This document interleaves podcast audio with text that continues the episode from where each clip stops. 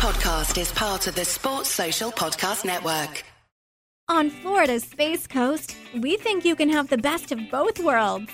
Kind of like right now driving, at your desk, maybe at the gym, but you're also grooving to some music. Visit us and you'll go to the beach and see a rocket launch or go kayaking and manatee spotting. It's all waiting for you on the only beach that doubles as a launch pad. Plan your adventure today at visitspacecoast.com.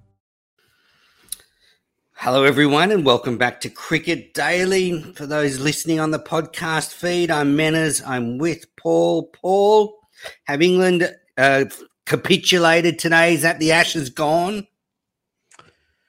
Well, it's not looking good. Um, I'm going to disappoint you with my answer because I'm never going to say never. You, you, know, you you rule things out at your peril in sport, but yeah, they needed to have a great day today. The first session was great. The rest of it, Australia finished in front, and so Australia's further in front at the end of today than they were um, at the end of yesterday. So uh, it's not gone, but um, it's um, what do they used to say? Kevin Mitchell Jr.'s um, warming up with his ground staff, um, or Tony Greig's getting ready to make his way down to the presentation area. That's it. So, uh, for those that have missed the score, if you're on Mars or something, um, Australia um, bowled England out for 236 today. They did not enforce the follow on, and instead, uh, they batted for about an hour or so before stumps, and they won for 45. They lost David Warner to a, a run out. Um, but to your point, I mean, I, I think Australia in a, really strong position, but the pitch to me does look to be flattening out a little, and England could maybe see this one out. Oh, of course they could, uh, but I still, um, I still think an England win is more likely than a draw, uh, as, as highly unlikely as both of those scenarios are. And um, I'm not actually sure about the pitch because today. Um, I actually was at the beach for about four hours, but you'll be pleased to know I have been at my most anti-social best. I managed to listen to pretty much every ball on the radio, listening through my headphones, and totally um, annoying my family. And, and, basically, I was a passenger there. I think I, you know, they confirmed to them what an idiot I am. Um, you can see if, if, if, you're watching, I'm still wearing my rash shirt shirt that I wore at the beach today. Uh, it was actually good, actually. Um, I haven't listened to the cricket on the radio for that long, for a long time, because once the ability to pause live TV came in, and once the fact that there was no longer a blackout into Sydney when the when the when the cricket was in Sydney, um, I just haven't had the need to listen to it on the radio for ages. So it was really nostalgic, and I was quite impressed with the standard of the coverage. I tuned into all three stations, Triple M, SEN, and ABC throughout the day, but um, SEN was my favourite. Uh, and I ended up listening to them to, for the majority of it. And I, I it, was, it, was, a good um, nostalgic experience hearing the cricket as I once used to. Yeah, I've been surfing around the radio a bit actually. I, I watched some with the TV, uh, synced it up. It's not that hard to do. And I actually agree. I think SEN has all round the best cast, it's the best commentary. ABC is still very good. I think there's some really good commentators on the ABC. Alison Mitchell being one of them, despite the serve yesterday. Um, but I do like ABC. Triple M, I don't think is for me in the end. I just find it a little bit annoying. It's interesting because when we were driving down to the, and we had we were going a long way, quite a long way to the beach today. I was flicking through, and my wife picked up when the Triple M coverage came on. She wasn't really listening too much to, to any of the three of them, but she noticed the difference and she just said that the Triple M coverage was vastly more interesting to her. Uh, and it, it, was interesting to hear sort of like a, a, perspective of not not an especially strong cricket fan that when I then listened again, you could tell that the the AM stations were a little bit more re- relaxed and restrained, and Triple M had that sort of upbeat, um, let's get going sort of a- attitude. I quite liked um, what I heard from Triple M. Um, so I, would be willing to give them more of a chance. They were less jokey than I expected, so I was quite happy with them as well. Oh yeah, I, yeah. I would I would probably prefer to actually commentate for Triple M than I would the other broadcasts. I think you'd have a lot of fun. Uh, do you have a stat of the day, Paul? Did or do you know was it you know how many kids drowned at the beach or something? No, I have two stats of the day. Um, one, which is one that if I'd seen it earlier, I would have brought up yesterday, and it's kind of it's one that is against me and, and proves me wrong a bit, but it's from Tim Wigmore. I sent it to you and Jaleesa last There's night. a lot of them. Text. Um, but um, I just think this is an amazing stat. It applies more to day two than to day three. But so Tim Wigmore sent out the stat saying Jimmy Anderson, Stuart Broad, and Chris Woakes in the first innings at Adelaide in 2017, 88 overs, 20 maidens, four for 230. And those same three bowlers um, in this first innings, 78.4 overs, 22 maidens, four for 234. And he added four years of ashing, four years of ashes planning to get dot dot dot nowhere at all. And it is quite remarkable how identical that is. And you, I mean, I thought this was the right attack that, they'd chosen. I've obviously been proven wrong. Uh, but yeah, to go for four years and to have that exact same thing happen again, um, pretty disappointing. My other one is Cameron Green has now um, his stats in this series. He has taken five for 53. Um, Wow. And so, and that includes the wicket of Joe Root uh, twice. So I was just checking here, five for 53, average of 10.6. Um, so um, still early days, but that's pretty exciting. So yeah, they're my two stats of the day. Yeah, Cameron Green is Joe Root's kryptonite. And I think if um, Green had been playing him more this year, he wouldn't be nearly have scored as many runs. Um, so for those that missed it, England batted so well in the first session. They put on no wickets for 123. Malan and Root looked in control, but then after the break, Root goes and and the, there's a stunning collapse. They lost four for 57 in the middle session. Quite quite a stunning turnaround. It looked for a while there that England could put up a really good total. I have a friend, um, Simon, uh, who lives in Mexico at the moment, who I sometimes call him the draw bot because every test match, uh, without fail, he starts saying, "Oh, this is going to be a draw. This is going to be a draw," and he was doing it again today as um, that partnership uh, continued. And I, my head was saying that there's going to be a collapse at some point, but my heart was starting to say, "Well, maybe there wouldn't be." And I was um, exchanging some uh, sort of uh, quite strongly worded texts to him. And so when suddenly the collapse came, wonderful vindication. Strongly worded about a cricket draw. I mean, that's that's why you're hosting a cricket podcast, speculating about a cricket draw. yeah, we're getting quite fired. Oh, well, I was anyway. He was he's pretty relaxed. So yeah, um, the um, I was a little bit disappointed, I suppose, in Australia's two new bowlers that um I- I've been expecting massive things um, from them, and I'm also disappointed from uh, Richardson uh, rather than Neser. I'm just pulling up the figures uh, now because I just want to make sure I haven't uh, invented. I've got something. them here, but if you want them. I've got them here now as well. So we've got Richardson, 19 overs, none for 78, going at 4.1. Neser, 11 overs, one for 33. Neser's fine. But I, I don't know. Richardson had less sparkle than I expected. He he's, he started well um, last night, but I don't know. He always looked like he has a like maybe he's got a, a minor injury that he's hiding or something. What did you think? Yeah, I, I- I agree. I don't think he looked that dangerous. I was surprised one of the commentators afterwards said they thought he was more dangerous than Neser. Um, I actually thought, you know, what what really stood out to me was how well Starc and Lyon bowled. Mm. Um, Lyon took uh, three for fifty eight, and he got some big wickets. He got he got um, he got Pope out, and then he got Woakes and Robinson and. Um, Mitchell Starc, I thought, bowled excellently, four for 37. He got Malan. He also got Buttler for a duck. Um, so, yeah, I thought the two senior pros, you know, while Hazlewood and Cummins are away, really stood up. Mm. And I was expecting, I, I that doesn't surprise me, but I, I was expecting Richardson to blow them away. And after that first over last night, um, yeah, maybe, maybe if the storm hadn't come, it would have been different. But so it'll be interesting to see what he does in the second innings. Uh, I think you and I might be in agreement on something that I think we both, and we might be in the minority here. We both wouldn't have enforced the follow on. Is that correct?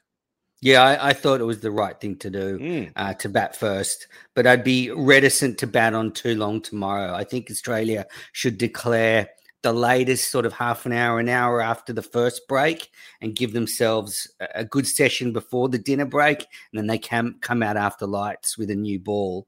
Um, I think taking the route they've done, which I'm agree with, you've got to really drive the game from here. I don't think they'll declare that early. I think that if they if they last, they'll probably declare. Uh, I, wouldn't be surprised if they declared at the second um, the second break, and that would give them 125 overs or so to to bowl England out. Um, I think that's probably what they'll do. Yeah, so well, I wasn't disappointed with that. Um, so yeah, the figures: Green two for twenty-four, Lyon three for Starc, four for Neser one. David Warner and Marcus Harris came out, and honestly, um, if you'd said to me Marcus Harris will be twenty-one not out by the close of play, I wouldn't have believed you. The fact that he survived fifty-nine balls is a miracle. Um, so I'm so glad he did. They sent Neser as a no, no, no. I mean, I know, but he just looks sense. so he just looks so bad in a normal situation. You send him out with an hour to go with a new pink ball under lights. Uh, I thought it was. So why just, are you glad that he survived? You should be hoping. Because I like him. I think he's a he's a good bloke, and we met. We and I, honestly, I really like him because we met his dog when he was interviewed by us last year. Do you remember he showed us Archie, yeah, his little uh, French bulldog or whatever it was? So I have got a soft spot for Harris. Um, I want him to do well, but Warner ran himself out for 13. Uh, he just set off as soon as Harris hit it. And oh, I don't know. I, I think that it was just a. If I, I, if I had to portion blame, I would have gone 60-40 Harris, but Harris that propped and stopped for half a second that that kind of um, caused it. But I just want it was just a mix up. I, I don't think there's um, yeah, um, it wasn't a butchering either way. Yeah. So um, I've got my good day, bad day awards, and then we'll get to all the questions because there is a lot of them. My good day award is to the pickle juice, the concentrated pickle juice that the uh, Aussies were drinking. I saw Nathan Lyon uh, downing these little uh, shots of pickle juice, and what you know, it's extra strength pickle juice, and it really helped with the Aussies. They bowled well, so good day for the pickle juice manufacturers. Uh, the, the concentrate has ten more electrolytes 10 times more electrolytes than normal pickle juice bowl. So, you know, you yeah. and I, for a long podcast, go the normal pickle juice, but I'm thinking we go the concentrated pickle juice. I go, show me the journal articles that show pickle juice has any impact at all. I'm not saying it doesn't. There I confess to have not studied pickle juice, but I would like to see some robust science behind the efficacy of pickle juice. And if there is, that's fantastic.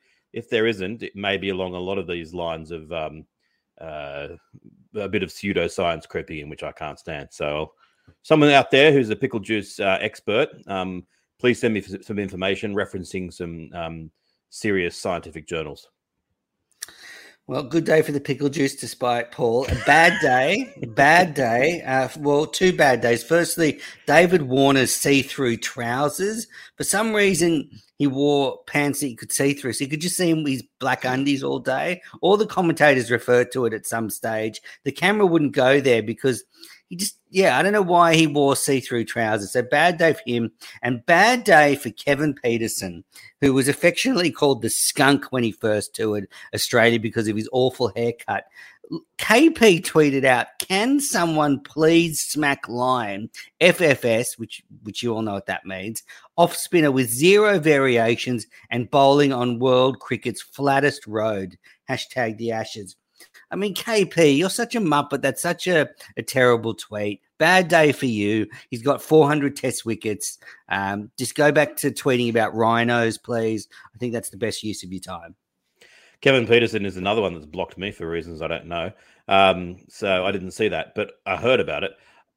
I mean, it's a bit, um, a bit rude, but he's got a point. England should have been more aggressive against Lyon. I mean, if I bet you, no, Compare yeah, the, yeah. Okay. the, the, yeah. the run rate that the uh, Indians went against Lyon to the run rate that the English went against Lyon. Um, and as soon as Stokes was forced to, you managed to get a six and a four away.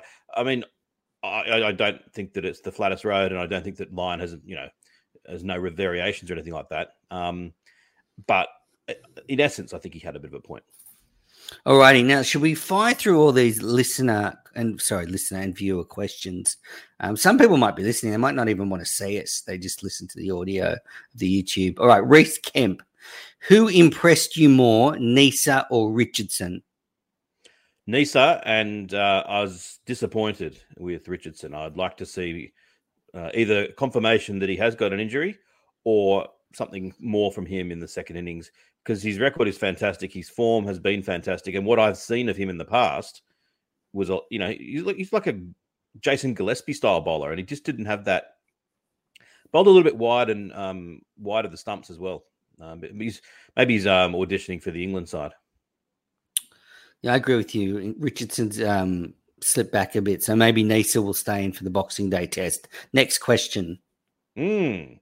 What does from Aiden R? What does Harris need to score tomorrow to ensure his spot for the rest of the series? Good question. I actually think he's probably already scored enough. I think getting through that hour tonight and surviving is probably all he needed to do. Uh, but if he gets past 50 tomorrow, I think that's locked in his spot for Boxing Day. I agree. I think he's probably done enough. Assuming Australia win, if, if something went wrong and Australia lost, then and he and he failed, then the knives would be up. But that's not looking likely. And I, I think it's to, to the point of that they are saying that they picked this side for a reason and that if you really believe that he was in your best six, why would two test matches uh, change your mind? I kind of agree with that overall philosophy, but I think that maybe in the case of Harris, maybe they have got it wrong. I was half happy that they picked him if you listened to earlier podcasts, but um, yeah, I'd be I'd be picking Khawaja for the next test if, if you know, given that Maxwell's not going to be picked. Aiden R. Could Green in the future become a bowler who can bat opposed to an all rounder? Well, the funny thing is, that's what he was up until he got the back injury. When he first started playing uh, Sheffield Shield cricket, he, he was batting at about number eight, uh, if not number nine, maybe. And I think he even came in as night watchman um, in one of those Shield games, didn't he? Um, and got some got some runs there. So it's funny how we classify people um, differently and then then view them through a completely different prism. But at the, you know, I hope he becomes, um, uh, you know, an absolute top draw performer in both disciplines, and I think it's eminently possible. Well, I think this question is just why he's such a great talent. Is that it's hard to judge which mm. which skill he's going to be better at. I mean, he averages over fifty in first class cricket. We haven't quite seen that at Test level yet, um, but last last time we saw shades of it, and then we're seeing uh, he this ability to bowl really incisive spells. So, Aiden, your guess is as good as mine. Good thing would be if um, in the second innings tomorrow, if Australia are pushing for a declaration and he, he gets to come out and bat with some some freedom and, and crack a quick 40 or 50, that'd be pretty good. Absolutely. Uh, Adam Smith, how did Smith's captaincy in the field compare to Cummins's?